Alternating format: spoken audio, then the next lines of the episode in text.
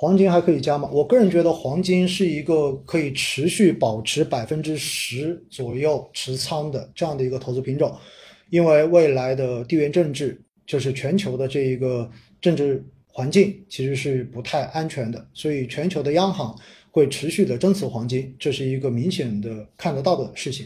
另外一方面呢，就美元刚才说了嘛，美联储的这个加息周期已经到了末尾。未来是向肯定是向降息周期、新一轮的货币宽松去转的，所以在这样的情况之下呢，黄金长期的这一个支撑应该说还是比较坚挺的。短债如何？短债我觉得问题倒不太大啊，短债比长债的风险肯定是要小很多的。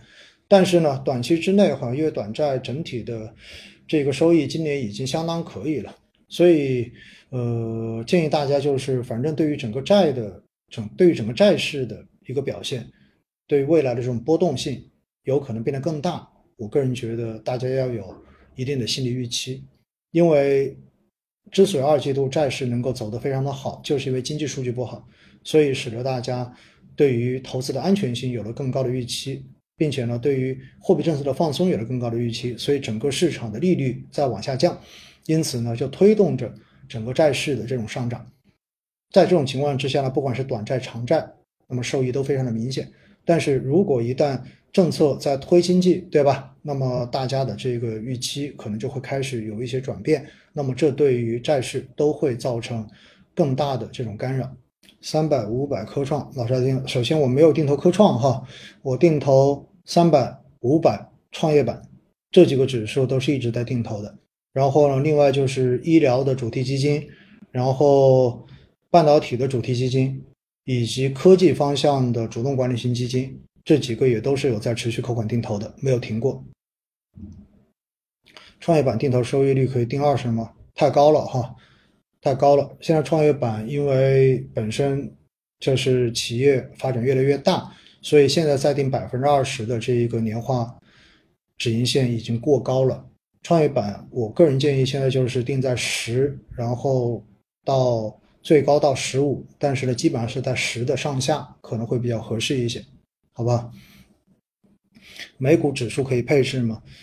嗯，你自己认同，你自己觉得它有机会，当然可以配置。站在我的角度上面来说呢，我个人觉得纳斯达克，那么未来可能在降息周期中间，它的机会还是存在的。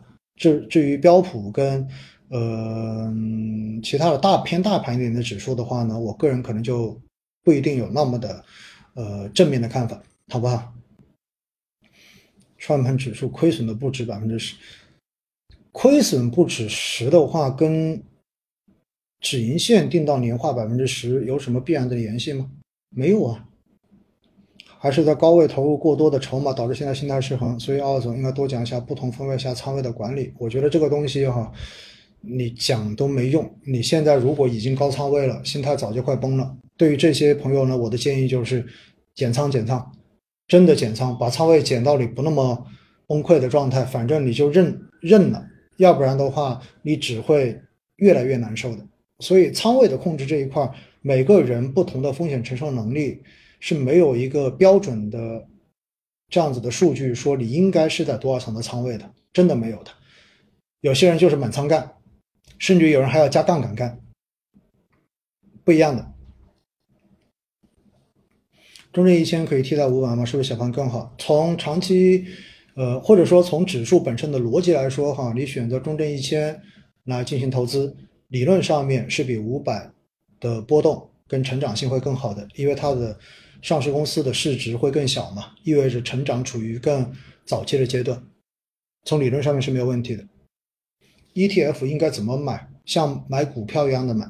ETF 是在场内做交易的，和股票的交易规则是一模一样的。它有实时的报价，你是通过挂自己的买单价，或者挂自己的卖出价，然后要等待系统帮你撮合成交的，是这样子的操作模式。所以呢，收费也是按照就是普通场内的这种股票的收费模式来收的，好不好？跟场外是不一样的。科创五零的收益率定多少合适？我个人觉得科创五零我会定的比创业板更高一些，定到百分之十五的上下。我个人觉得应该是一个，呃，可以期待的值。最近市场上大家都很难受，我也心情比较的低沉吧，不能说难受，也会比较的低沉，因为毕竟亏钱大家都不好受，而且重要的是还要面对这么多负面的评论也好，负面的这种声音也好。总之呢，还是希望大家能够更加理性的对待市场吧，好不好？然后看到市场上面更多各种极端的声音，更加理性的去进行综合的分析，千万不要被情绪所裹挟。我个人觉得，不管是哪一方面的裹挟，其实到最后对于我们自己来讲，对于我们的心态来讲，都不会是好消息。我们需要的是根据不同方向的声音去了解事实的真相大概在什么样的位置，通过自己的思考，让自己变得更加的理性、更客观。